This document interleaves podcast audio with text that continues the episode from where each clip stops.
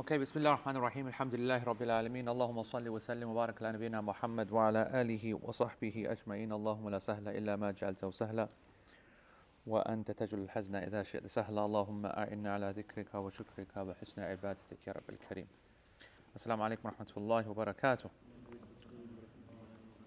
All right, ladies and gents, let's uh, let's get into today's dars. Um, yeah. Where are we, Shaz?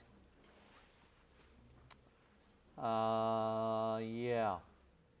So, on the sixth, on the beginning of the seventh line, ويبصق في الصلاة عن يساره وفي المسجد في ثوبه وتسن صلاته إلى سترة قائمة كمؤخرة الرحل فإن لم يجد شاخصا فإلى خط that's good enough. Um, mm, one is allowed to spit to his left side or into his cloth if in the mosque. It is the sunnah to pray towards an upright sutra the size of a saddle. But if you can't find anything solid then he uses a line. All right? So inshallah today i'm hoping to clock the chapter of uh, the sutra. All right? That's like the, the, the plan anyway. All right? Um, but we start where, because we left in the middle because it was getting long, the potential difficulties in understanding the, the issue of um, uh, uh, the uh, spitting. So we were, we were discussing the fact that the Prophet ﷺ told us it's not allowed to spit in front of you because Allah is in front of you, and how do we understand that? And then we're now talking about left and right, and how do we understand that? So he said, okay, uh, yeah, so I think we've we, yeah we've dealt with the problem, the problem of spitting in front of you, all right. And what does that mean with respect to Allah Subhanahu wa Taala when He is above His arsh in a, in a manner that befits His Majesty, and then how He's in front as well. And we said that that's not our problem. We don't understand that. We're limited, and we should just accept some things we don't yani, appreciate. And and we also said that even you can actually possibly even put an explanation forward, and it's not so mad either you know, and we gave the example of the sun that is up there, but it's still here, and it, we feel its effect. And so, no major. And then we had a little discussion about, um, you know, how that's an important principle of Ahl Sunnah, that uh, taslim, basically, to submit to the text, all right? And this submission to the text, as I said, is something which is a very important principle, just generally for Ahl Sunnah, but even more so for today's generation in everything they come across, because there are more doubts being put forward today than any other time in history. And there's you know, historically, we've not been a minority before.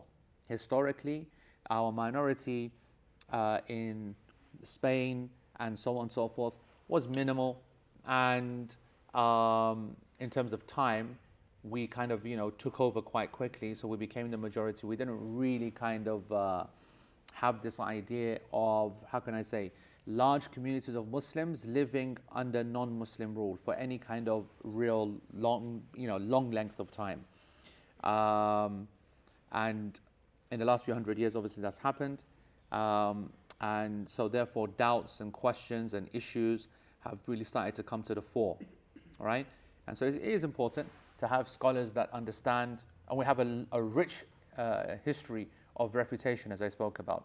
We've never shied away from the kuffar and all of their arguments um, and their ideas and so on, because Allah subhanahu wa ta'ala Himself deals with the shubuhat and the shahawat, the doubts and the desires of the kuffar, yani on a case by case basis. And so we have a, a methodology.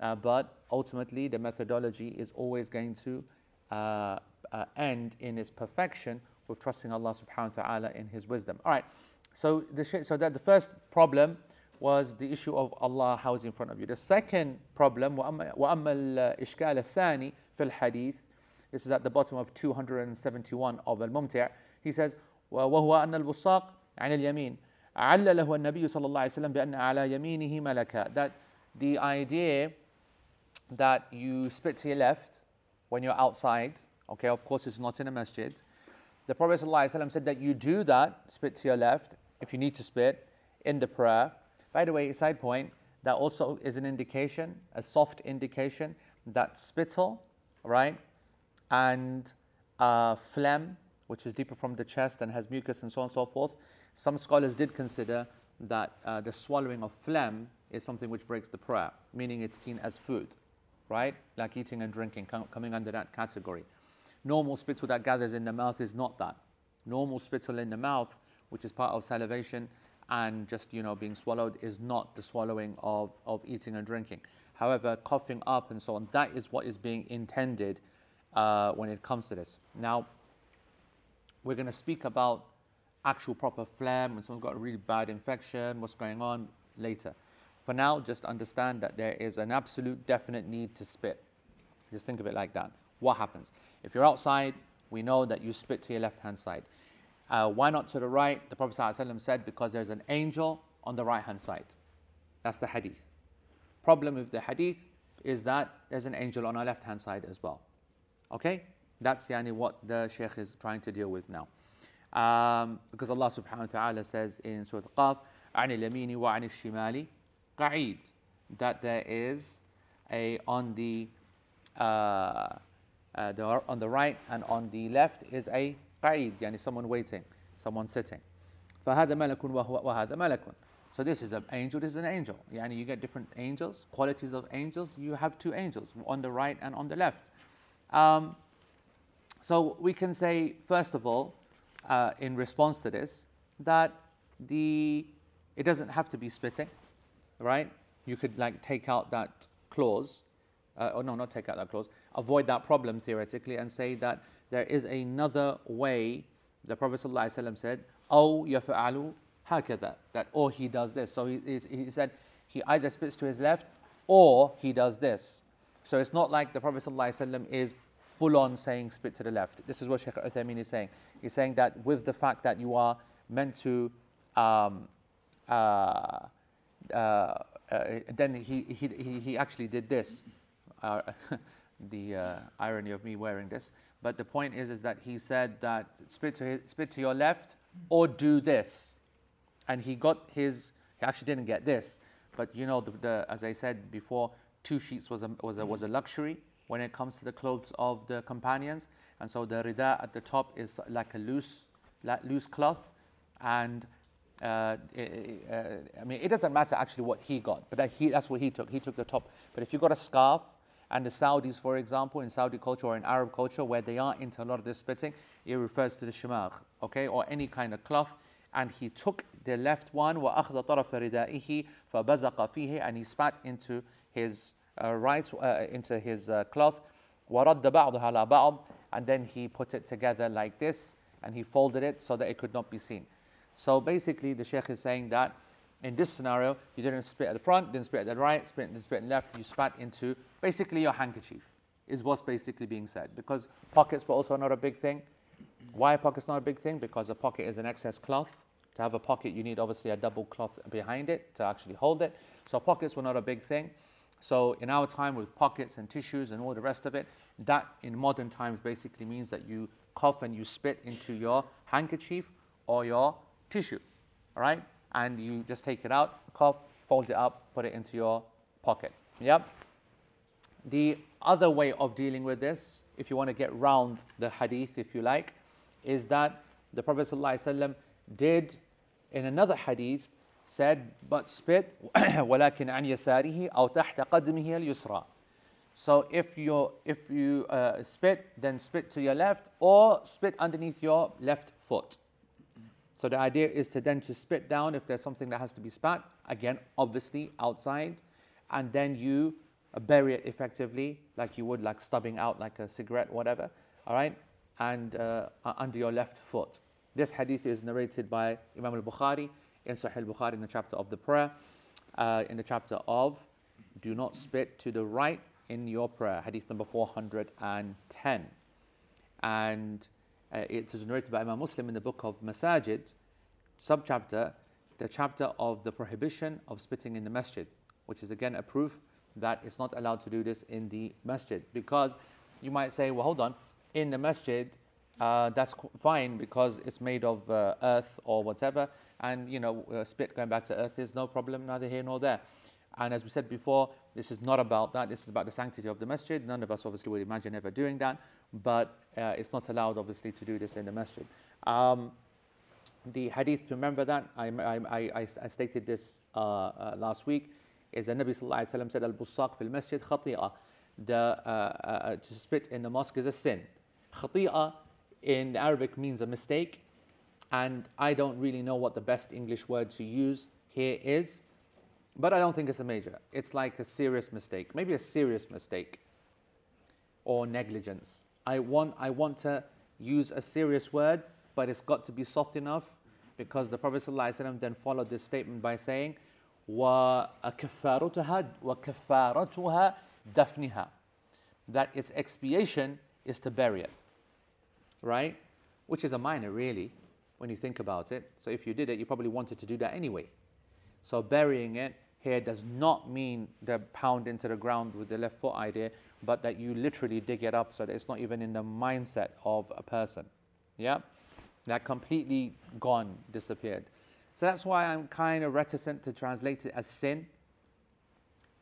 But, I, I, you know, serious mistake, all right? This hadith is also narrated by Imam al-Bukhari in the chapter of the prayer and the, in the book of the prayer chapter, the expiation for spitting in the masjid, hadith number 415. So clearly that's the yani.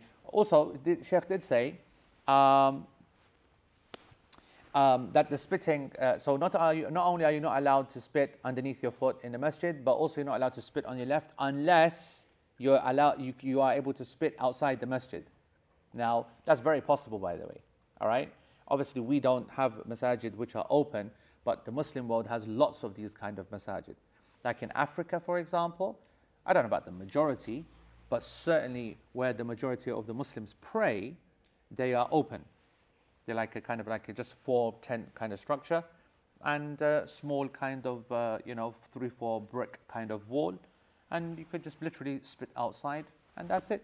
There's no major issue. Aji. Assalamu alaikum. Are you going tomorrow, inshallah? Yeah. وفقك الله واستودع الله دينك وامانتك واخواتي وعملك. You know the deal, yeah? Yeah. You know what the deal is? Is it some good from here? Yeah, yeah, yeah. Our Saudi. Yeah, yeah. Ten days, okay? No, no problem. Barakallahu feek. Jazakallah khair.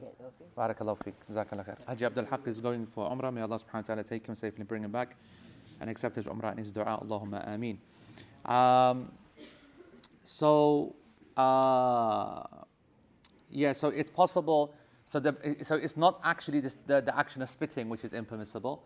It is the spit itself which is impermissible. So it is permissible to spit. Obviously, you'd have to be on the left hand side. Don't spit next guy's face, yani. All right. But if you're on the left hand side, you can spit out if you need to. That's something which is permissible. Anyway, Sheikh said, um, uh, whatever happens, you're going to spit. There's going to be a little bit of movement, but this is okay because this is one of the reasons that movement is allowed. If you need to spit, then there's going to need, you know, to, uh, he's saying that this is also one of the proofs that you can move. If you're being told that you can spit to your left, not to your right, not to the front, by default, that means a significant turn from straight and right. So there is some kind of, you know, it's not exactly just center of left, it's left. So there does need to be this kind of movement or this kind of movement, which again shows that if you're not going to spit at all, and then, you know, which a lot of people get, you know, think is a lot of movement, putting your hand in your pocket, pulling out a handkerchief, and you know, that's, this is nothing. You should feel very comfortable doing that kind of movement in the prayer. It's very much a prayer movement as well. Someone who, you know, very, you know, uh, uh very uh, uh, assuredly uh, enters, picks up, sneezes, and then puts it back. This is exactly what you expect a person to do in the prayer. What we don't want, and this is, you know, the other day, like we said, we want people to have confidence that their phone is ringing, pick up the phone, turn it, pick it up, uh, put it off, or cancel it, or whatever, and put it nice, solid, smooth movements and not all this stress and whatever. Um, doing the other things is more harmful to their prayer and our prayer as well. Anyway, the other thing, um, Sheikh Uthaymeen, he mentions a nice point. He goes, and if we're not going to go with this and we're going to stick to the whole argument that, you know, there's an angel on the right, so why are we kind of, you know, disrespecting the angel on the left? Sheikh says, also it can be argued that they're not of the same level. So the angel on the right is not the same as the angel on the left because there are some athar and you can see you know when uh, a scholar says that all right you indi- it's a clear indication to you that the game is not a clear one but it's, it's not a, it's not a, the most devastating of proofs. يعني he's speaking in a general way. هناك آثار. All right. Um, uh, أن الله أعطاه سلطة على الملك الذي عن اليسار. That Allah subhanahu wa ta'ala, there are some narrations out there that Allah has given authority to the right angel, to the angel on the right, over the angel on the left. Like he's controlled. Now, the most famous of these narrations, the most famous, is um, uh, all of them, to be honest, are a version of what I'm about to say now, which is that the, um, as narrated by Imam al Bayhaqi in a Shu'ab, and although Shaykh Uthaymeen here says this narration is daif, and um, but what does he say? He says that in this particular narration,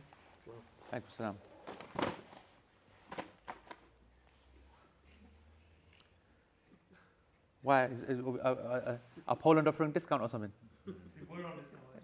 you have no doubt. This is Asl Mal, yeah, by the way. Nestle Asl Mal, yeah? But man, this is a rock, yeah, so you're wasting your time. Oh, shut up, man. What are you hating for? Chocolate, biscuit. So, um, this hadith and all of its versions say effectively the same thing that the angel on the right always says that the angel on the left, wait, wait, wait, wait, as it wants to write down the sin. So the person sins, and you know it's done. The sinning is done, and the angel wants to record it because everything is recorded. Kiraman Katibin, they, they write everything down. And, you know, and it, we're not even talking doing. Yani the, the angel on the right hand side, if you've got good intention to do something, that's written down, which is why you always have good intention, right? Um, on the left, you've done the sin. He says, wait, لعله يتوب لعله يتوب يعني it's very possible that he's going to make tawbah it's very possible he's going to make tawbah I remember of course in our deen Tawbah is the greatest thing that anyone can ever do. And the Prophet ﷺ said, min the one who makes tawbah from a sin is like the one who has got no sin.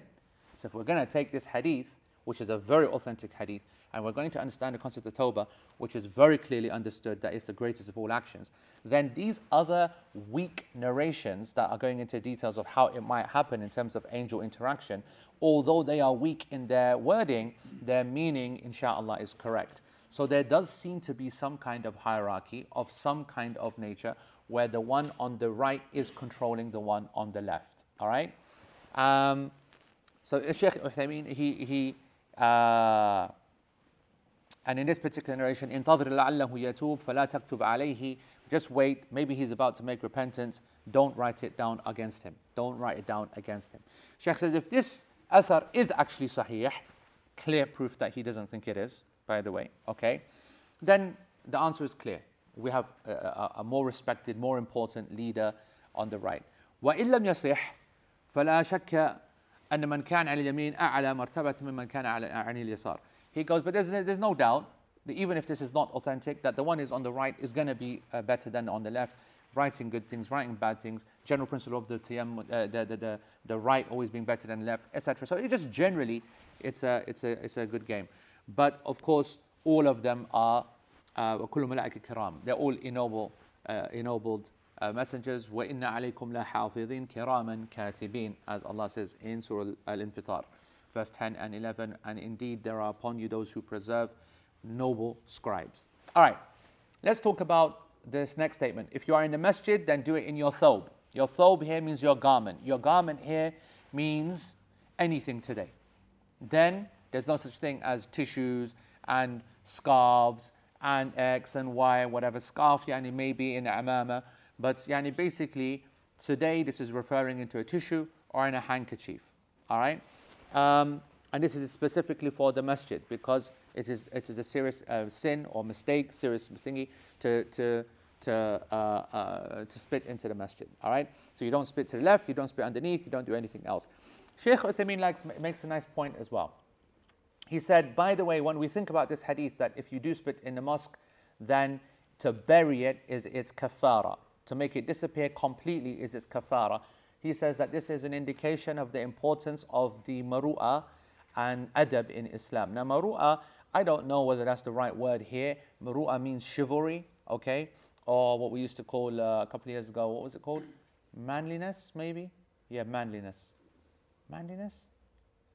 What's that kind of cool word that was going around for that kind of male grooming stuff? What was it? Manliness. Maybe it's manliness, yeah. So that's more kind of manliness. I'm not really, I don't think that's the right word, but adab definitely. And what he's basically talking about is that um, it's very important that this hadith is a proof that we've got to take things which look bad seriously. Now, there's an idea out there that, you know, Muslims should all be rough and ready and, you know, uh, be prepared for everything and not be too sensitive and not be a snowflake and, you know, all the rest of it, not be millennials, yeah? So the idea is, is that you've got to actually be um, you know, you can be rough as, as anything. But the truth is, is that the Prophet ﷺ used to take this very seriously. He didn't want even the appearance of spittle to be in the masjid. And Sheikh Uthaymeen then continues that when the Prophet ﷺ would have marital relations, he would not allow, for example, uh, bodily fluids and things like that to be seen, to be cut, to, to be even seen by the Prophet ﷺ or his wives. Um, and it, uh, also, stains and things like that. They were, they were to be removed. And uh, the general cleaning of the masjid and so on and so forth. And, and so the Prophet ﷺ has made it yani, a clear point, al-qadara, al-wasakh, yani, all of these things that, that put people off. So then Sheikh then speaks about how important it is actually, which I, I found uh, uh, interesting, um, that a man looks after himself. A, a, man by that, a man and woman. He goes that uh, some of the ulama, they said, ينبغي للإنسان ينظر في المرأة. He goes, it's a must that people look in a mirror. Yani you should use your mirror at home. He goes, it's a, it's a must. Which I like that. Okay. ولا أدري. He goes, he goes, honestly man, he goes, I don't know. I don't know if any of us actually look in the mirror or not. he goes, he goes, clearly there are people who go to a, an extreme in this and they are looking in it day and night every second. All right. And this is israf okay? Because it's israf of time, all right? Time is, of course, as valuable as money. And there are others, yani, he goes, don't even recognize what a mirror is. And they just yani, think that, you know, you should just carry on and whatever. Now, obviously, that does not exist in the West. In the West, people just spend their day and night just looking in the mirror. And in the East, in the villages and so on and so forth, they'll go, you know, weeks, like genuinely. You know, they discover, go, oh, right. They see a reflection and say, that's interesting. Yeah. So there's, a, there's got to be a balance. And then from there on, he then says, for example, and he gave the example of a nosebleed uh, uh, and the drops of blood, and you need to be aware of these things. And you know, people get put off when they see things like that. The Prophet ﷺ was very, very clear, uh, very careful about blood, the appearance of blood, and the uh, uh, uh you know what, what, what, may, what, leads other people to think. All right. Um, and so, therefore, not only so, so the lesson that we should take from this is not only should we be very careful about personal hygiene and how we look in terms of grooming, but also if you have companions and friends, you know that in this uh, country, I don't know about this country, but certainly in many cultures, there's a big thing now where it's embarrassing to tell your friend that you know he has some mucus or he has some I don't know whatever in the eye or something which is not nice, because you feel embarrassed to tell that person that. What will they think and so on. So it's clear from an Islamic adab point of view that that cannot be considered. If it's something that you know that your brother or sister would not want them to be, you know, seen with, then you should definitely tell them. And you should definitely yani, inform them of that. That's the actual adab, not the adab of I'm not going to embarrass him. You know what I'm trying to say? It's far more embarrassing that in the public they carry on. So that's, I think, a nice point that he makes. All right. The next, uh, yeah, hadith, we're going to come to that later because it's actually a large uh, topic. And we're not just talking about spit.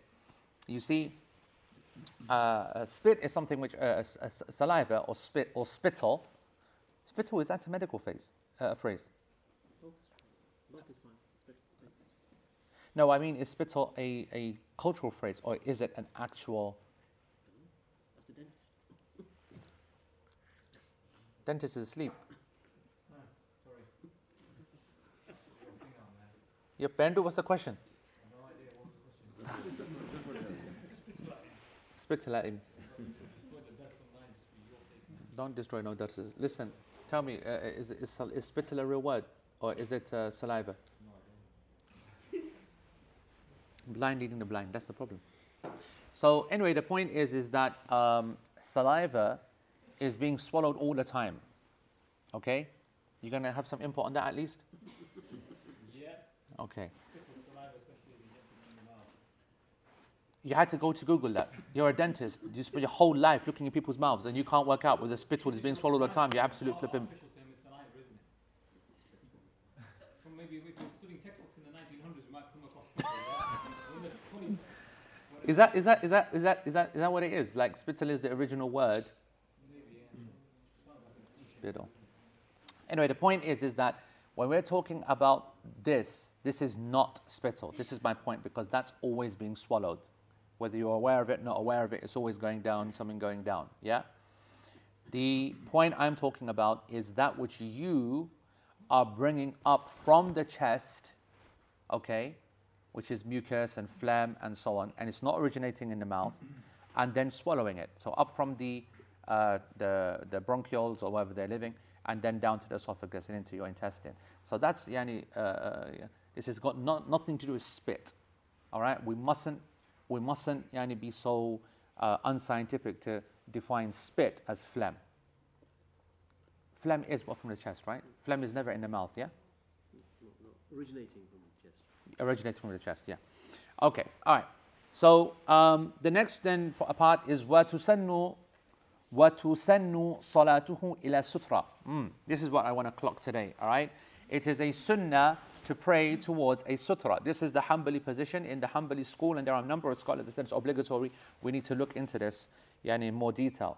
So Sheikh says, وَإِذَا عَبَّرَ الْفُقَهَاء رَحِمَهُمُ اللَّهِ uh, بِكَلِمَةِ السُنَّةِ tusannu rather if the fuqaha the jurists they say something is a sunnah then by that they mean that if you do it you get rewarded and if you don't do it then you don't get rewarded that's according to the fuqaha what the word sunnah means why is this a, a sunnah because the prophet sallallahu alaihi wasallam ordered for it to be done and uh, a number of hadith. The first of them, إذا صلى أحدكم فليستتر ولو بسهم.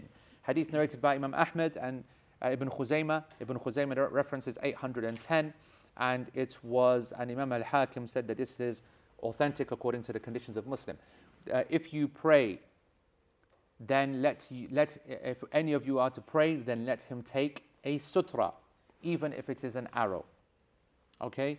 If one of you is to pray, then let him. فَلْيَسْتَتِرْ فَلْيَسْتَتِرْ in the Arabic is a form of command using a present verb. Okay? So let him then take a sutra. وأما فعله فقد كان النبي عليه الصلاة والسلام تركز له العنزة في أسفاره فليصلي إليها. As for that's his statement. As for his action, then when the Prophet ﷺ used to be on his journeys, no. Yes. If he was in his asfar, if he was out and on his journeys or yeah, on, a, on, a, on a, an expedition, then he would have his uh, animal, and in this particular narration, his goat, this hadith narrated by Bukhari, it will be tied up. So it would be, uh, uh, turkaz means that it is uh, uh, ti- yeah, tied up uh, uh, like solidly, meaning you put the peg into the ground and it's very restricted in terms of its movement. So it's put right in front of you. So he would, he would do that to his animal and pray towards it. Okay? So he wants it it's something yani, there. Sheikh, uh, this hadith narrated by Bukhari in the, chapter, in the book of prayer. And then the chapter title, Bab as-salah ila al-anaza, the prayer towards a goat. The prayer towards a goat. Okay? Interesting thing for me that I noticed for that, okay, and those who are students of hadith should also notice. You remember, Imam Bukhari is one of the Imam of the, of the Muhaddithin, of course, the greatest of the Muhaddithin, but he's faqih as well. And we know the way of Bukhari when he wants to establish his fiqh position is that he gives a clue in his chapter title what he's thinking. What's interesting there is that he didn't commit himself. He just stated it factually. He just said the prayer towards a goat. Not, he didn't indicate that the recommendation of the permissibility. He's just he's not even kind of opening up on the permissibility of. So that's a, that's an interesting point. Whereas Muslim, far more factual when he makes his statements, far more objective if you want to be yani, academic about the statement. He narrated this also in the chap in the book of prayer, chapter title, Bab Sutratul Musalli. The sutra, the barrier of the musalli, of the one who's praying. Whereas you see Bukhari, I don't think he wants to go into the issue of sutra. He just wants to keep the issue focused on the fact that it's a goat. We need to look into that one day. All right. Sheikh says, what's the other, the wisdoms from a sutra? Why would we want to use a sutra? Um, the Prophet, uh, uh, uh, the first one he says is that it pr- protects the prayer from being made deficient or being invalidated. I like the fact that he said that. Right, that's obviously opening up, opening us up for the next couple of lessons. Right, at least you're protecting your prayer from being made deficient or being invalidated by someone who is going to walk in front of you. Putting a sutra makes it clear. I walk around. All right, it's a clear indication to a person. Secondly, it restricts the eyesight and protects the eyesight of the, or the glance, beg your pardon, it protects the glance of the one who's praying. It restricts it, yani, you know, it just keeps it within your whatever. If you've got an item there, the maximum you're going to do is to look at the item. And looking at the item isn't the end of the world because it's only a foot past your sajda point, which is where you're meant to be looking anyway. So you'd look at that, you'd look back. Open the whole game up though, keep a big open space, open room, then you, you know your sight is going there all the way down to the bottom, and that's not uh, good. Um, and he goes, especially, Sheikh said, especially if it has jirm. Jirm means bulk or mass. That's why it's a sunnah to put something quite big. Um, when I say quite big, I mean like this size, right? That's, yani, it's a good sunnah to have something of bulk, of mass, so that it actually does physically restrict your, your, your gaze, uh, if you like, okay? And that inc- includes, of course, makes your heart more present because it makes your eyes more present and uh, stops your uh, glance going too far. The third, the third one, which we, should love most, is that this is copying and emulating the Prophet ﷺ. This is what he loved to do. And the, the, if you notice, the Sheikh said, What are the wisdoms behind the sutra? And he gave the first one, he gave the second one, and then he actually gave you the one that counts, which is the reason that we do it. Because maybe we don't know. All right? Maybe there are some people that don't yani, get restricted by their um, by their glance and they still look all over the place. We don't know what the actual reason of the sutra is. We can have a good guess, and clearly is a very strong indicator to someone yani, that there's this person praying. And more importantly, it encloses a person. It allows yani, other people to get about and doesn't inconvenience them. But if we don't know, at least we know that the Prophet ﷺ used to do that. Now, something similar to this, of course, is the love of the Prophet ﷺ to pray behind a pillar. So whenever he would go into Masjid Nabawi, he would di- head directly to the, to the pillar, right? Um, and again, this is the way of just closing things down, you know, just, you know, and going to the front. Now, obviously, it is a really, really bad habit of Muslims, but they're mostly unbar Muslims, ignorant Muslims, who go to the back of a masjid and pray. And they're praying in the back of the masjid. It's just a disaster, that is. That's a disaster for the look of the masjid, it's a disaster for what this person is doing, for the movement of people, especially when they need to go behind them, and so on and so forth. Anyway, um, Sheikh then says that it's clear that our uh, uh, author considers that it is a sunnah to pray towards a sutra, whether it is in uh, a home, whether it's aware, uh, away. This is whether there is a, a fear that a person is going to pass by, whether there is absolutely no concern because you're praying, for example, at home you're praying at home in the corner of your house, so there is no threat of anyone passing you by. There is no uh, restrictions in the hadith, right? So it's to be used at all times. However, and therefore, as a result of uh, this discussion about what about if there's no fear of people going or not going, some of the scholars said that it is not a sunnah to have a sutra if there is no danger of someone cutting your prayer. So if you know that you're alone in a house in a corner or in a room, and you know that no one's going to cut you up, then it is not sunnah for you to have a sutra. And this is, this is mentioned especially by the Malikis, and it's narrated in the book of fiqh known as Al Mudawwana. Sheikh said, but however, the correct position is that it is a sunnah, okay, and it is a general ruling. This is regardless of whether a person knows that there's someone who's going to come or not going to come, etc., etc. Um, now, uh, Sheikh says that it's clear that Hanabila uh, have gone with the majority of scholars, which is that it's a sunnah. However, there are some that said that no, uh, it is obligatory. Now, those, by the way, the, the ones that the majority that said that it is a sunnah, they said the reason it's a sunnah is because it's not from the uh, essential parts of the prayer. The prayer's validity does not depend upon it. It's not internal aspect of the prayer. It's not from the preconditions of the prayer. Rather, it's from the perfe- perfection, the mukammilat, yani, or mukammilat, which is those which complete the absolute perfection of this presentation of the prayer to Allah subhanahu wa ta'ala. In terms of it's, you know, like having the lights dimmed if they're too bright disturbs you, making sure that dis- uh, distractions are off, TVs and all wha- whatever uh, are off.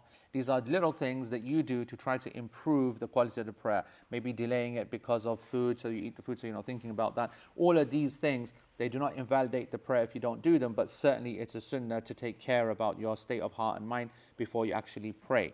Um, however, uh, yeah, so why is it that the scholars consider it to be a sunnah? What are the evidences before we look at the evidences of the scholars who said it's obligatory? The first evidence is the hadith of, of Abu Sa'id al-Khudri radiyallahu ta'ala anhu. He said, إِذَا صَلَّى أَحْدُكُمْ إِلَى شَيْءٍ يَسْتُرُهُ مِنَ النَّاسِ آه، فأراد أحد أن يت- أن يجتاز بين يديه فليدفعه.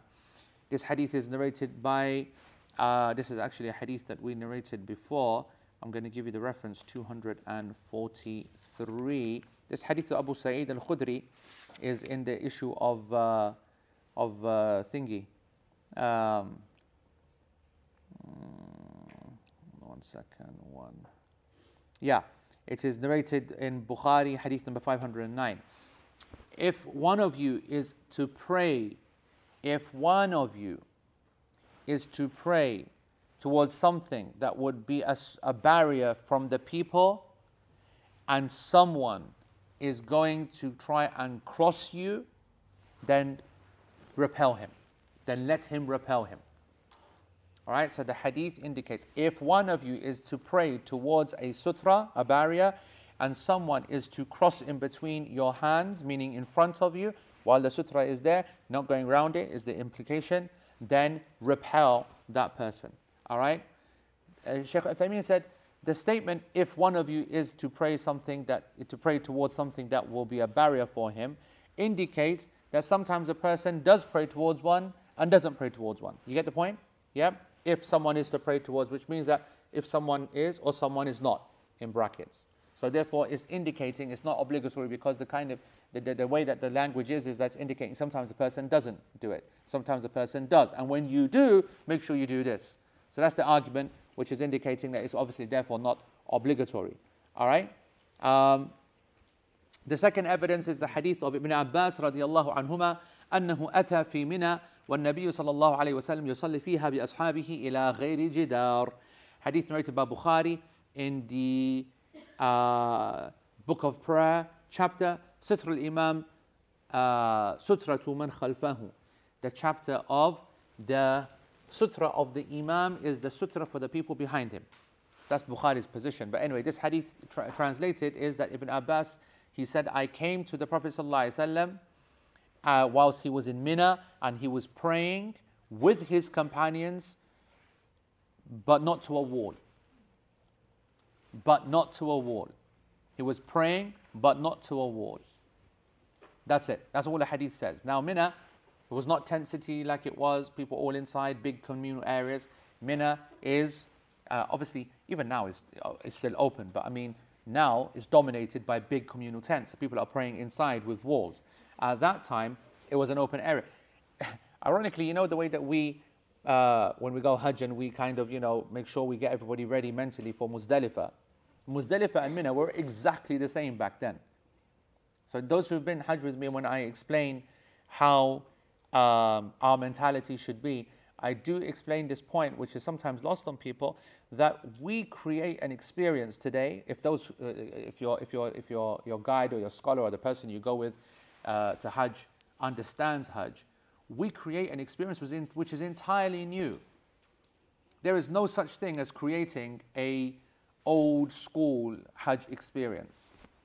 You're creating an artificial new experience. So when we try to make a big thing out of Muzdalifah and then and you know create the mindset to enjoy it or to bear it, and then create the mindset to enjoy or bear Mina, etc., etc., etc., That's because that is what Mina and Muzdalifah is today. Back in the old days, there was absolutely no difference between the reality of staying in Muzdalifah and in Mina. If you said to someone today that Muzdalifah and Mina are the same, they would say, don't be silly. There's a Mina Asman Farak, and in Mina, you know, it's like five star. And when you get to Mina, you're crying your eyes out, right? But after you've slept in Muzdalifah, you're thinking, yeah. So it's all about, uh, you know, and you see, now when you're telling people in lectures and lessons, you know, be ready, be grateful, be ready, be grateful, this is not part of Hajj. This is not part of the, the Hajj of the Prophet ﷺ because Mina and Muzdalifah would have been the same. And staying in Mecca was the same. And when they camped on the way here is the same. There is all open. There's no houses. There's no tents. You got your own little tent you're carrying or your own sleeping bag and you just put it out and you sleep. There's no difference in the terrain or X or Y or whatever. So just, just, just remember that next time that you're preparing for that. So the Prophet ﷺ, he's praying in the open parts of Mina, but open. There's no, uh, no, sorry, not open. What did he say? Not towards the wall. The majority of the scholars took from this that, therefore, because he didn't pray towards the wall, sutra is not needed. In fairness, as I'm indicating, that doesn't mean that he didn't take a sutra. It means he didn't pray towards the wall. And it indicates that the Prophet ﷺ's preference is always praying towards the wall, which we know it is. If there was an area where there were no pillars, then he would pray, pray towards the wall. I mentioned to you the hadith, I don't know, a couple of lessons ago, that once a, a donkey came into the masjid and the Prophet ﷺ was praying, and he, as it was about to go in between him, he didn't want it to cut him in the prayer, so he went right up to the uh, front wall of the masjid, yani right close so that it could pass behind him, and then he took the couple of steps back. So it is way that he prays towards a wall, as, as solid, as closed down, as focused as it gets. I think you understand that concept, you know, when it comes to memorization. I don't think any of us in the West use that process, right? Do we? Staring at a wall, memorizing? No one ever did exams or anything like that, right? Yeah. I think it's only us that we learned that, that idea in the, in the East, memorizing towards the wall. I used to memorize towards the wall. It just shuts everything else off, isn't it? Right. And then the third hadith of the Sunniya, that it's Sunnah, is the hadith of Ibn Abbas radiallahu anhuma that the Prophet sallallahu wasallam fi shay. This hadith is narrated by Imam Ahmad and Al-Bayhaqi and the hadith is weak uh, in honesty. Ibn Abbas said that the Prophet ﷺ prayed in the open and there was nothing in between his hands whatsoever. This is more specific than the previous one. There was nothing in between his hands whatsoever. Um, Sheikh says that, yeah, there's definitely no doubt that this hadith has some issues, but in meaning is supported by the previous one, so we're good to go. So the fourth evidence, Sheikh says, is that أن الأصل أن الأصل براءة ذمة that the basic principle in Islam is that we are free of any obligations, which is good. And it's a really good and strong point.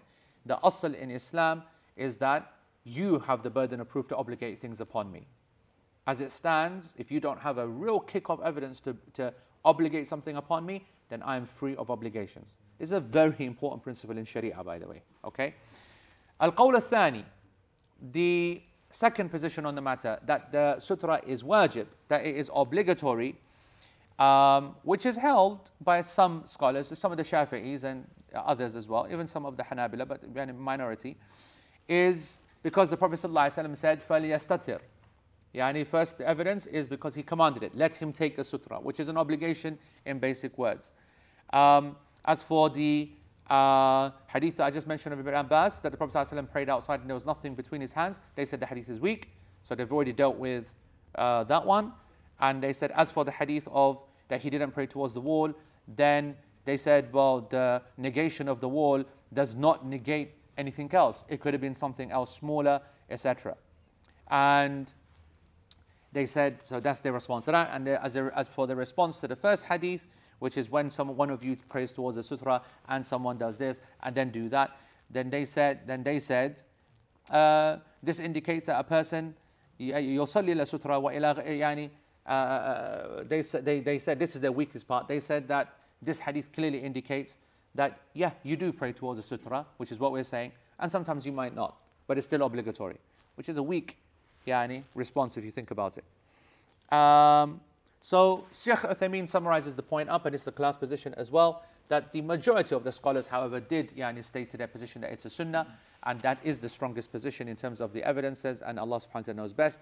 And Sheikh said, he makes a nice point. He goes, and frankly, for me, as far as I'm concerned, he goes, if there was absolutely nothing authentic in this chapter whatsoever for our evidences, the simple fact that al-aslu fil ashya or al-asl yani bara'at al that the basic principle in our life is that we are free of obligations until someone obligates something upon us is the strongest evidence out of all of these. Because if our evidences are not strong enough to make it sunnah, there's certainly nothing strong on their side to make it obligatory. Nice point. Okay? Very nice fiqh point. Um, so that's, uh, uh, that's that. Okay, then he says, then the Sheikh says, as for the ma'mum, the one who is following, yani the, prayer, the followers in a masjid, then it is not sunnah for them to take a sutra because the companions radiallahu anhum, they prayed behind the Prophet ﷺ all the time and there was not a single one that took a sutra, that took a sutra. So that's clear. That's done with. Then that um, leads to the next question. All right, they never took a sutra. However, is it permissible to walk between the prayer lines in a jama'ah when they're praying behind the imam? Is that permissible or not? The Sheikh says that there are two positions to the scholars, those that allow it and those that don't allow it. Those they, that said, the first position is that it's not allowed. It is haram to walk between their hands Their evidence, the statement of the Prophet ﷺ, لو يعلم المار بين بين يدي المصلي ماذا عليه لكان يقف أربعين خير خيرا له من أن يمر بين يديه. The hadith that we covered before, hadith which is sahih, that if the person that was about to walk between the hands of the musalli knew what was going to happen to him, knew what would be, knew what sin he would earn, ماذا عليه, he would be, it would be better for him to wait for 40 than to continue between his, between, uh, uh go past that person, be, go, go past his hands, and go past him. Their argument is this hadith does not, yani, it's not, doesn't say we're restricted or doesn't, it's a general hadith why are you saying it doesn't apply to this guy? That's, the, that's their evidence. You get their point? They said the hadith is am, the hadith is general, it didn't say it is restricted. Um, and then from an aql point of view, they give ta'leel wa'allalu. So first of all, they give the hadith, which is the sunnah way. Then after the sunnah has been put forward, then they put their own aql forward. Uh, the aql is أن الإشغال الذي يكون للإمام والمنفرد بالمرور بين أيديهما حاصل بالمرور بين يدي المأموم. He said that, uh, uh, frankly, the idea that you don't get disturbed is not true. If, an, if a person yani, cuts the imam, and if the person cuts the imam, then that means all of your prayers cut. That's basically the argument that's being made. All right, they're saying that it's not allowed for anybody to have their prayer cut. Uh, only the imam can't have it cut. They're saying if the imam's prayer is cut, then whatever is cutting all of our prayers, when the Imam's prayer is cut and all of ours is cut, is going not to be any less by us physically having a guy cut uh, uh, our prayer as well. I don't know whether I explained that properly. What I mean is that um, the disturbance, the actual physical disturbance and ruining of my prayer, if that happened because the Imam's uh, sutra was cut, then that certainly happens if my sutra is cut. That's what they're arguing. They're saying, you know, I'm still standing there and someone's walked past me. If this is an issue of, of calibrating the disturbance level, right, or measuring the disturbance level, then certainly the disturbance of my guy cutting in front of me is at least the same size or the, or the magnitude as the imam getting cut, if we're going to use aql. Uh, Sheikh says, yani, he goes, uh, because he goes, in actual fact, it's far worse. That guy might be a one off yani who might just cut.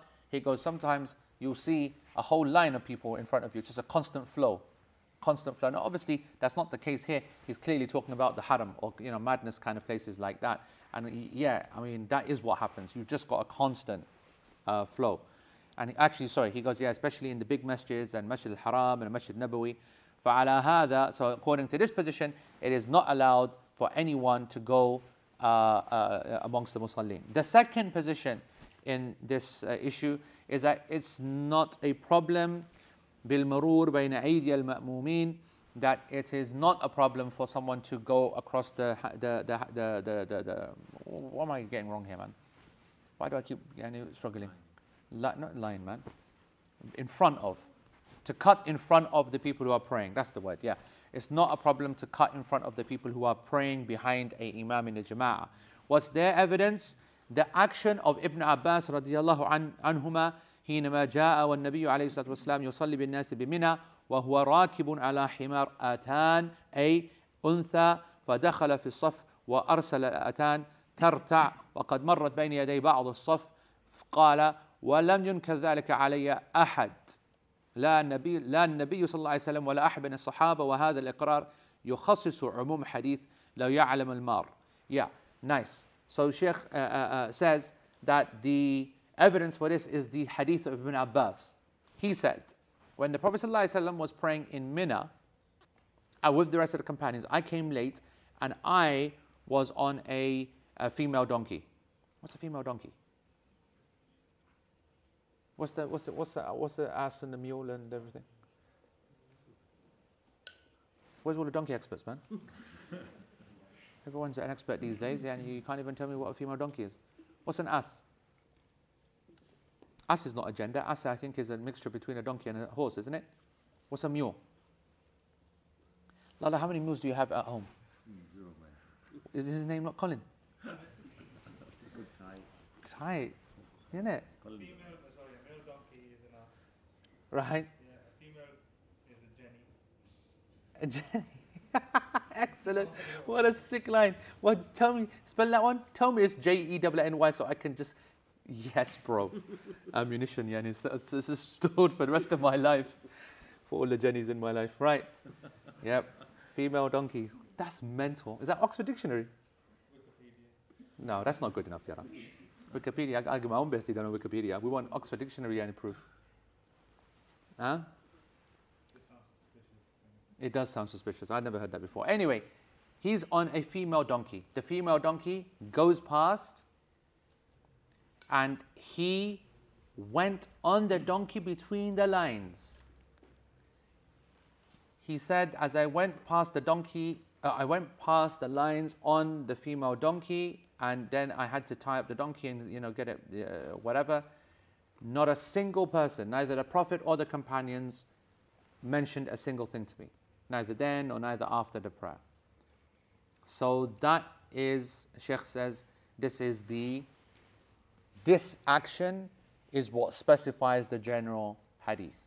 Therefore, we learn that if a person is by himself, they have to then yani, you know, protect themselves. But when they are in the position, then the rest of the musallin, they don't get affected by someone who's going up and down. Sheikh Uthaymeen concludes. He goes, the correct position, according to my opinion, is that uh, people are not sinful if they cut a person who's praying in a congregation. However, and I will translate literally. إذا وجب مندوحة عن المرور بين يدي المأمومين فهو أفضل. If there's some kind of way of getting out of that situation where they can avoid having to pass by the, the prayers, then this is far better. So a person should try to avoid this. Okay? Because there is no doubt that you are disturbing people. And they are. Of course they are. Right? And uh, you know, this is one of the reasons why I don't like children in the mosque. I mean, like three year olds, two year olds. Don't worry, bro, it's okay. Yeah. Literally, he was asleep. Then he goes, huh? Miskin. So, yani, uh, we're talking two year olds, three year olds. You know, one of the things that they do is they go up and down causing havoc yani, in the lines. It's a madness. And if you're a glasses wearer and, you know, miskin like that, then you can kiss your glasses goodbye, your phones goodbye, your khushu goodbye. And, you know, if they take a seat in front of you, then, you know, God knows what's happening in that nappy as well. It's a disaster. The whole thing's a disaster. Kids, yani, are not be, uh, babies are not meant to be in the masjid. So, uh, what about then adults, yani, who don't even care, just you know, bowling down? So he goes. There's no doubt that uh, thingy, and he goes and to pre- pre- and to prevent be becoming distracted in the prayer is actually a objective in Sharia, something which is required to do, because this is from the perfection of the prayer. And just like you don't want yani, anyone to disturb you in the prayer, then it's a must that you don't also uh, uh, disturb their prayer as well Because the Prophet ﷺ said, لا يؤمن أحدكم حتى يحب لأخيه ما يحب لنفسه. And the Prophet ﷺ said in the hadith that you, none of you will believe until you love for yourself what you love for your brother. Love for your brother what you love for yourself. Okay? So this hadith narrated by Bukhari. Uh, so that's it. All right. The Sheikh then said that this uh, sutra uh, is. Good Jack. Is, that, is, is she having a laugh there or is that real? Is it? What? Because she said so? No way. It's true, yeah. Might have got it right. Jack. So that's that's not that's not real. That's that's that's some joke then, isn't it? A Jenny or a Janet, or, Je- oh, I don't know what that is, is a term for a female donkey. Okay, I think Abdul Muhit, yani, yani, that's where jackass comes from. Ah, They're not the same donkey, donkey. You said African donkey. yeah. The Jack means donkey. Oh, Yeah, you, ma- yeah, because you male donkey. It's a classic feminist yani, word that is definitely. Just part of their takeover, basically cussing people by not even calling them a donkey, but you know, really cussing by calling you an ass, you're a jackass. And just this male, yani, you know, female misogyny, isn't it? How does that even make sense, female misogyny? Jenny doesn't even sound insulting, to be honest. Jackass. No, Jenny. Jenny. Yeah, it sounds like yani, a praise. Oh, you Jenny. Actually, to be honest, I like it. I think I'm getting used to that one. I like the idea of yani. Yeah, yeah, flipping Jenny. Yeah, I like it. All right. So Mace is telling us that when she was praying in the masjid, there was once a kid hitting my backpack with my water bottle. Oh, I had a laptop in it. Yeah, okay. I was going to say, what are you doing with a laptop and down in the back? Anyway, right, come on, come down and see if any questions quickly before we move on to the next part. Yep, Ijlal, go and sort it out. Blah, blah, blah, blah, blah, blah. Right, okay. So, yes, yeah, So on the issue of, you know, it's better not to disturb people when yes, you're praying. Yeah? yes, But obviously, if you're the, the, the commonest reason is because your wudu's broken. yes. So you can't use that as a Which is obviously, behind. yeah, which is obviously why it's allowed to do it. But, it, but obviously, it's a great thing to stay where you are. Oh, of course. Not, yeah, let there be absolutely no doubt about what I'm about to say. If you have broken wudu, it is completely haram to stay where you are. You have to get out. It is completely permissible to walk between the lines, not just for breaking of wudu. If you know that there are big places, big gaps in the, the prayer, right, and you know that you're stuck somewhere, then you go and you cut across the, the lines. However, the point that's being made is that this is something which you should do reluctantly. That this is, yani the, the wider point being made is that don't break your wudu, make wudu before you come, come early to the masjid, don't come so lazy late knowing, ah, I'll find a place. Do you know what I mean? Which is actually what happens in the haram. All right? A lot of people, when they come to the haram, they get used to the idea after one or two prayers, you know, they now have got used to what's the, the timings and, and they get to see huge gaps. And they say, yeah, it's not a problem me coming late because I'm just going to come late and walk all the way through the gaps. You know what I'm trying to say? That's the point which is being made. At the same time, frankly, frankly, I think it can also be argued that when this is done at the haram, it's less of an issue because the people is almost like they're completely expecting and used to that kind of thing. So that's also a uh, kind of like a balancer. Right. Um, this sutra, what? yes. Sorry, I was just wondering, do you know, like, for example, if you've got like the prayer rows and you see a gap in the middle, maybe a couple of rows ahead, is it better to basically cross over and join that gap? Yes.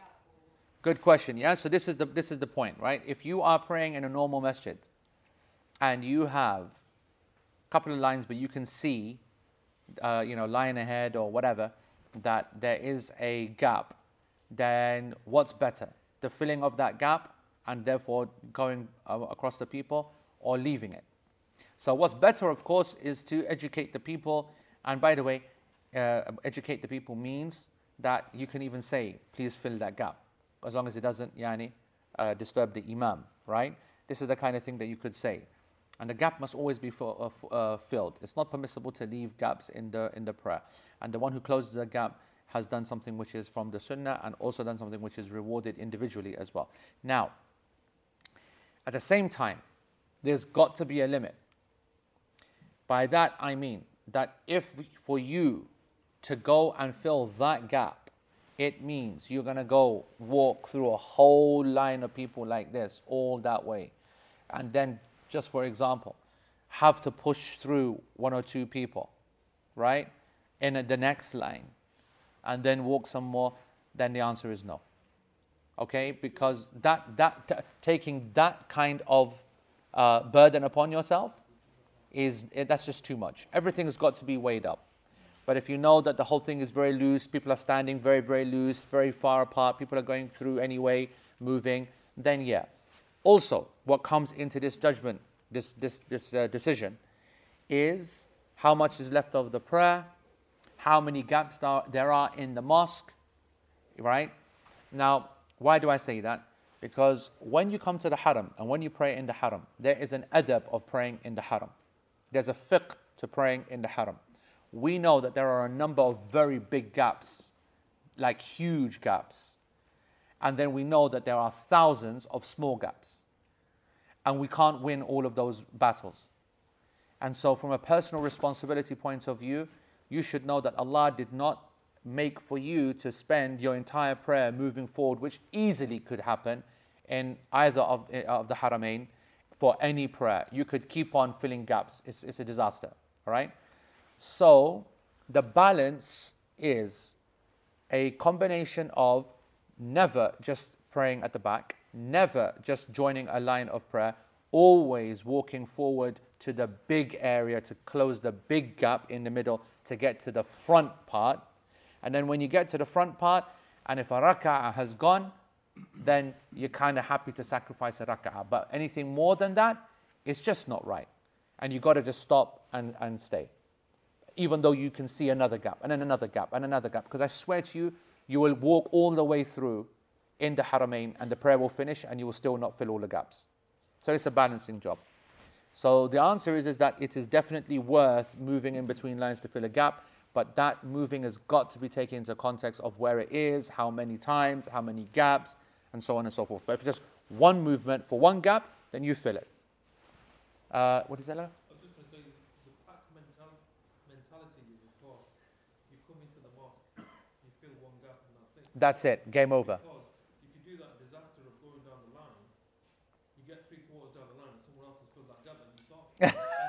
and then you're lost. and then you're stuck and you got nowhere to turn back to you go back and then you're looking at him he's looking at you and then mentality is just fill one gap. Yeah.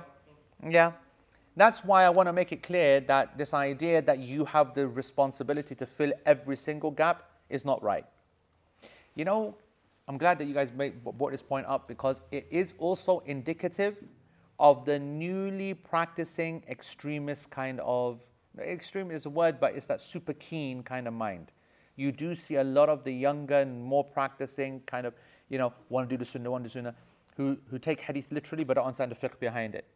So they're like, I'm going to cover every single gap.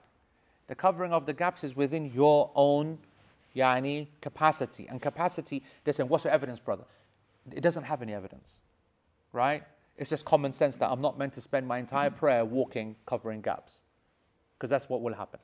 Yep. So uh, just to you know to minimize this issue that you're talking about, the, the fear is that you wouldn't be trying to uh, uh, you know that's that group's problem, and that's that group's problem, and mine is here, and then you're not even going to have to fall into this uh, this point. So in terms of describing the sutra, it is something which is standing. All right, it's got to have yani, some kind of elevation, such as a saddle, because the, the hadith of the Prophet wasallam uh, is that it was yani that he used a mu'khiratul rahl, a saddle, um, which Sheikh is saying is made of wood. Is it? Has a wooden structure maybe. I thought it was just pure leather. Maybe it's got a wooden frame. Anyway, uh, and he's saying it's yani three spans, which is أو ثلاثة أربع ذراع يعني about 30 centimeters. Well, how, how big is this a saddle? Yeah, and it's like 30 centimeters. Yeah, and it's 45, sorry, it's 45 centimeters. Three handspans. What's a handspan? 15? Isn't it? 15? Something like that. Um, yeah, and it's got to have size. We want size. فإن لم يجد شاخصا يعني and if you can't find something that has uh, bulk or is solid okay if you can't find something which has uh, some kind of solid kind of nature to it then you pray towards a line فليصلي إلى خط والخط له أثر بالأرض لأن الأرض فيما سبق مفروشة بالرمل أو بالحصباء وإذا خط الإنسان صار له أثر بين لكن أرض المساجد الآن مفروشة بالقم- بالقماش فهل نقول إن الخط الذي هو الخط التلون آه، يجزع عن الخط الذي له أثر This is nice. He goes that obviously a line is what you do outside. So if you're praying outside, you literally step forward and you draw a line and you've got yani, a clear kind of indication, whatever. So simple thing, sutra, you got to do it as much as possible. It's sunnah, anything that has size. If you're at home, use a, a cushion, okay? Um, a cushion is the right thing, or the Quran rail, which is the, the, the, the classic, and anything else, a chair, blah, blah, blah, or towards a wall if you're fortunate enough, or towards the corner of a room if the door's not going to open. In the absence of something physical, then you draw a line. If you're inside, the Sheikh asks, now all of the places they have carpet. And in the carpet areas, there's no way to draw something. So is the line of the design, he said, or a color line in a carpet the same as the line that you draw? Sheikh said, some of the scholars said, uh, it, is, it suffices. That it suffices. yani that would be sufficient.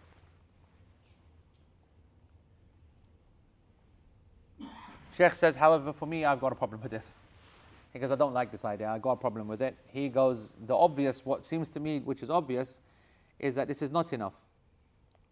It's just too artificial. He goes, however, he goes that if there was a line which was very kind of pronounced on the end of the carpet, then that's okay. Because that is something which is independent. Yani, what his point is, is that if you're praying on a musalla, janamaz, yeah, then that's okay because the end of that is a proper line. He goes, but this line that you're seeing here, this is not a line. This is his uh, uh, position. He goes, the evidence for my position is because the Prophet ﷺ said, فَمَنْ لَمْ يَجِدْ فَلْيَخِطْ فَلْيَخِطَّ خَطًّا so whoever,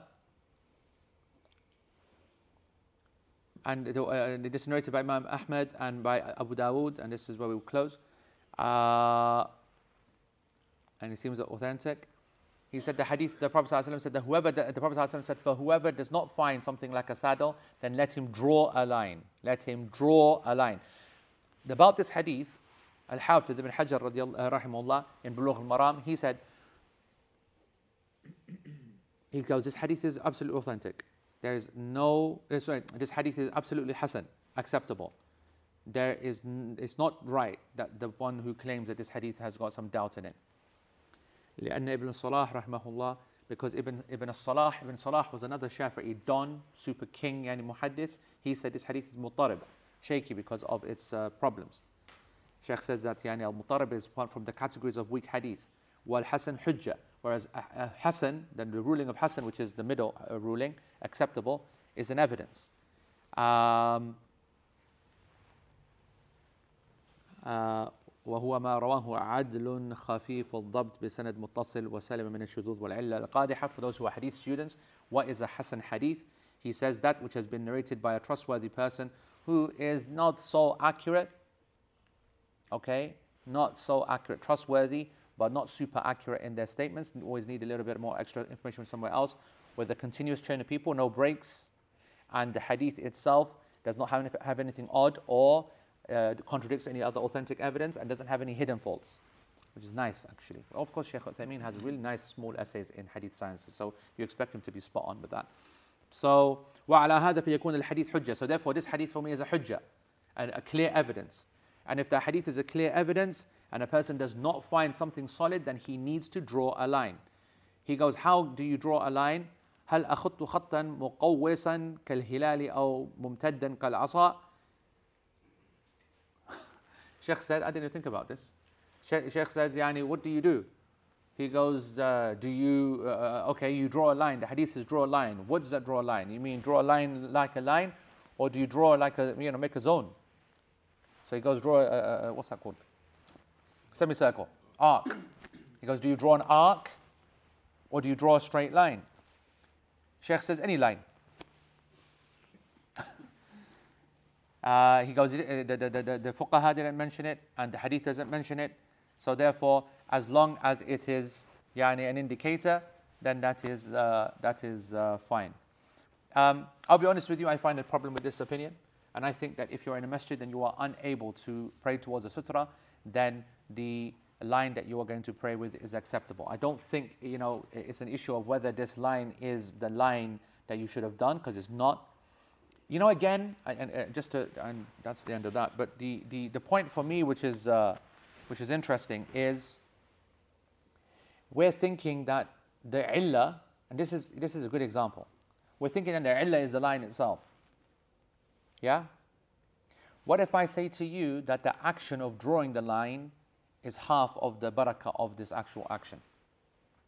A person who went and actually went for, drew a line, it's like he's setting, you know, you know,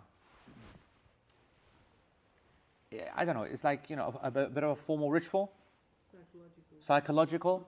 It's like, you know, when the, uh, I, I mean, I just, it just came to my mind, but you know, the, the, the rugby teams when they face off, they could just face off and end of it. But obviously, All Blacks want to go and give it the hoo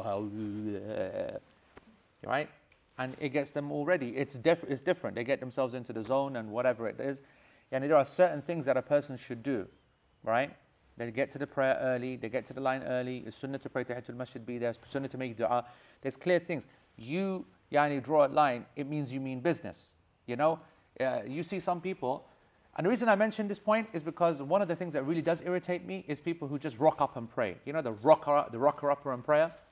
You just and just bowls up and just Allahu Akbar, yani. wherever they are, just don't care in the masjid. They don't, they don't like, you know, and there's got to be some, so I like the idea. So actually, I like what Sheikh Uthaymeen is saying.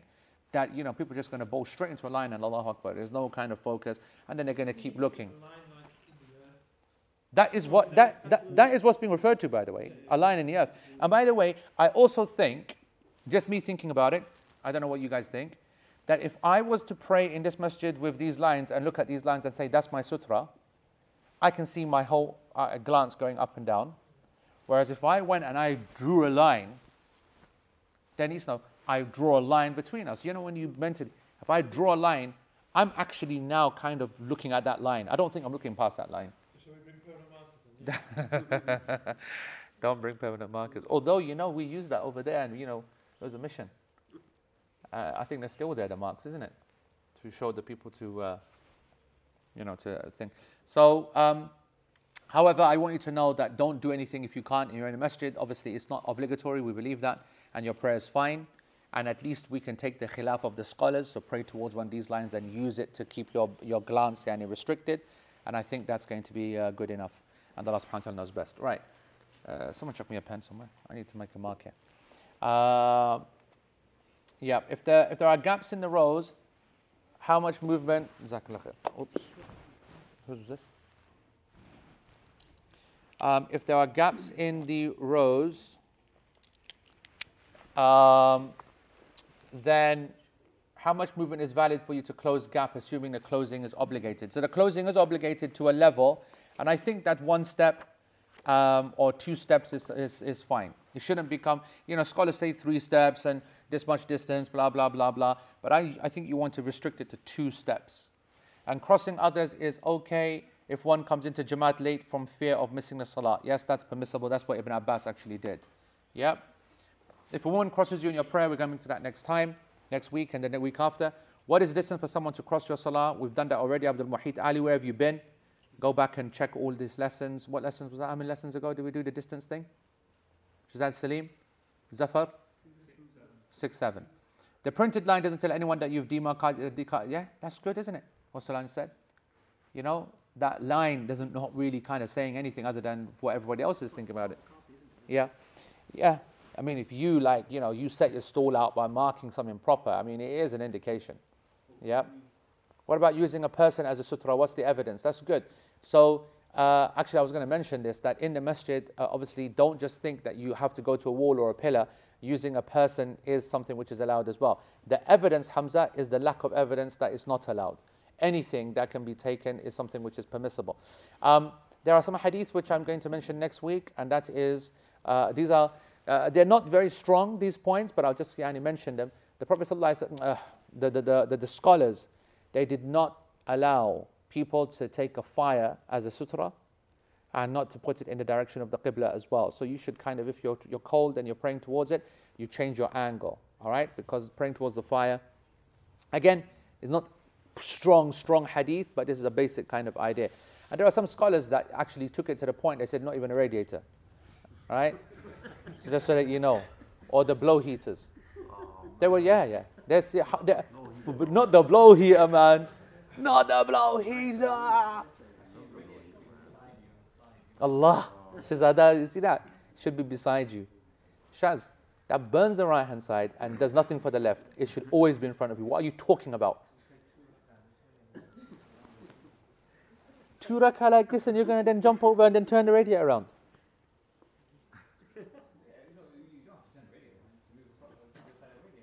Other side of the radiator. What kind of flipping radiators you got? Oh, shut up, man. That's me. Why not? If they get up, they get up, obviously. But you know, most of the time, if you come to a masjid, they're staying there, right? Unless it's after the prayer. Unless it's after the prayer. And if they did get up and go, then at least you did some or part or main part of your prayer. It, it acts as I mean, the point is is that this is not what you're meant to do, but the point is is that it's better than using the carpet line. That's the point. And so, yeah, Hamza, what I was going to say is that there's no evidence not to. The evidences that come are general. So, for example, praying towards a mirror or towards a door, that should also be tried to be avoided because you're praying towards yourself. Yeah, I th- I'm fine with the radiator, with the blow heater, but the fire you should avoid. All right, a flame, a naked flame, should be avoided. All right. Uh, if you pray, there's some questions before at the bottom. Lala, come, come down first. Okay. It's okay, Shaz. We'll wait for tomorrow. Don't worry. Uh, you, Jenny. Alaikum salam, we dad. I have been trying to find a lesson where we said, I love the way that she's going to ask me to try and find a lesson. I think that's the biggest joke of this whole this whole lesson, where you said where we said that you should block someone first step in front of you. How much can you really block a guy?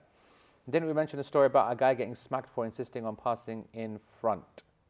I'm curious to know how combative you can get without disrespecting the salah. So let's look at this, right? The Prophet ﷺ, we, we said that it is permissible for you to do exactly what the hadith says. فَلْ يعني يُقَاتِلْهُ فَلْيُقَاتِلْهُ means that you fight him. Now, obviously, fighting is.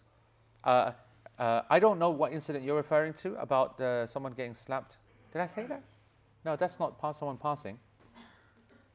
So with that, I can't remember that. I, I, I wonder whether you're getting mixed up between what I was saying, uh, Ali radiallahu an, which is narrated in Athar, obviously not hadith, not very authentic, that he was in the front line and someone was trying to pull him back because he was alone in the second line and he wanted someone else to be with him, second person, because you're not meant to stand alone by yourself. Now, the problem with that is number one, you are allowed to stand by yourself if you didn't do it on purpose, if you're the only person there. And number two, that doesn't mean that you pull some guy from the front. And so someone was pulling Ali once and then twice, and then he turned around, he smacked him one, and then he went back to his place. So that yani, is what Ali radiallahu an did from the front line. You don't pull someone out of their line that they just spent yani, half an hour getting there early before you, just for you to pull him out like a pack. Yeah. So that's that. I don't know of another one, but anyway, it doesn't matter. Uh, uh, you are able to struggle, whatever, but you shouldn't be getting involved in punching and back and forth and X, Y, Z because as you said, that's not yani, the, the prayer itself. You've, you've, you've left the prayer. One single move. You know, when you look at the prayer, the kind of things which are allowed outside the prayer are smooth movements. By the way, if you were like some kind of one of these, you know, uh, jujitsu kind of masters, you know, that could do this kind of thing and whatever, then that would be allowed. Because it's not about what happens to that person, it's about how much movement you're doing. A person normally getting involved in a fight is struggling and all this, stuff. what the that? But if there's a person who literally is able to just do a Spock move and just press him on the shoulder, on the ear, like that, then I'm down for that behavior. All of that. It doesn't matter what happens to him. That's what I want to say. It's about the movements you make. If you can minimal movement decapacitate, decapacitate, what? Incapacitate. Incapacitate. I thought it was decapitate. Incapacitate. Okay, it felt it felt wrong. I was teaching protect this house. You know, for the longest time, the protect this house it had capital punishment in the in the in the kids section. And I was on Paras. I taught uh, it down in Cardiff and in Ireland, and I kept checking the page. It, I'm not joking. We taught that for 30 cities, Yani, for four years, and in the book it says it is allowed in Islam capital punishment with children. and uh, I wrote that and I forgot about the word. I just got mixed up between corporal and capital. Anyway, so yeah, that's allowed. Yeah, yes.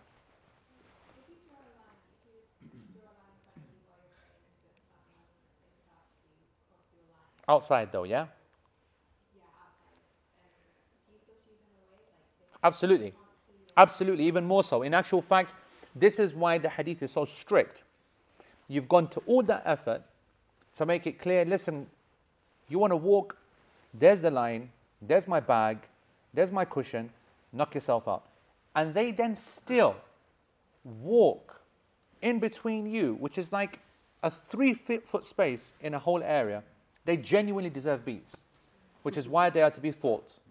That's why they are stopped once, stopped twice, and then a third time they are pulled to the ground, pushed away violently, or something like that. That's what the hadith indicates. So, no, they must never come, come in, in front of you once you've placed your thing down. In a what? Yep. Yep. So I want you to know that the rule of pushing someone away who cuts you, who comes in front of you when you're praying by yourself, is a rule regardless of whether there's sutra there or not. The, taking the sutra covers you more though and covers them more. But technically speaking, it is their problem to know that you're not allowed to cut across a person, whether they see the sutra or not. But that's one of the. But we're not praying to try and find excuses to fight people, which is why you put the sutra there so that you help, you know, your brother or your sister, whilst helping yourself and having no drama in the prayer. That's the aim, isn't it? Yep. Right, Solange is like I don't know what's happened to Solange. I don't know. She just she just she's just dropped the tea or something. Have we answered the questions? One, think. Uh, If you pray by yourself, come down, Lala.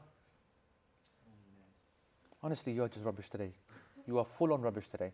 If you pray by yourself, is it sunnah to use a sutra? You had full chicken last night. I don't understand. Why it's not like you got no calories. You mentioned the reasoning is listen, don't laugh. The guy had 700 calories in two days. Think about that for a second. Adult normal da- daily intake is 2,500 calories. 5,000 over two days. The guy had 700. That's why he makes these mistakes. It's not good, man. Tell the guy literally there's nothing left. Look at him. There's nothing left. He's literally become close peg. No, we're not wrapping up at all. Okay, don't mess with me next time. Do you understand? Full bestie is gonna happen. and he's like doing dental work. Still dental work. Yeah, yeah, yeah. If you, if you. Allah. The question is which one? Allah. If you pray by yourself, is it sunnah to use a sutra? You mentioned the reasoning is possibly so people don't cut you in your prayer. And thus would you be rewarded? Absolutely. Absolutely.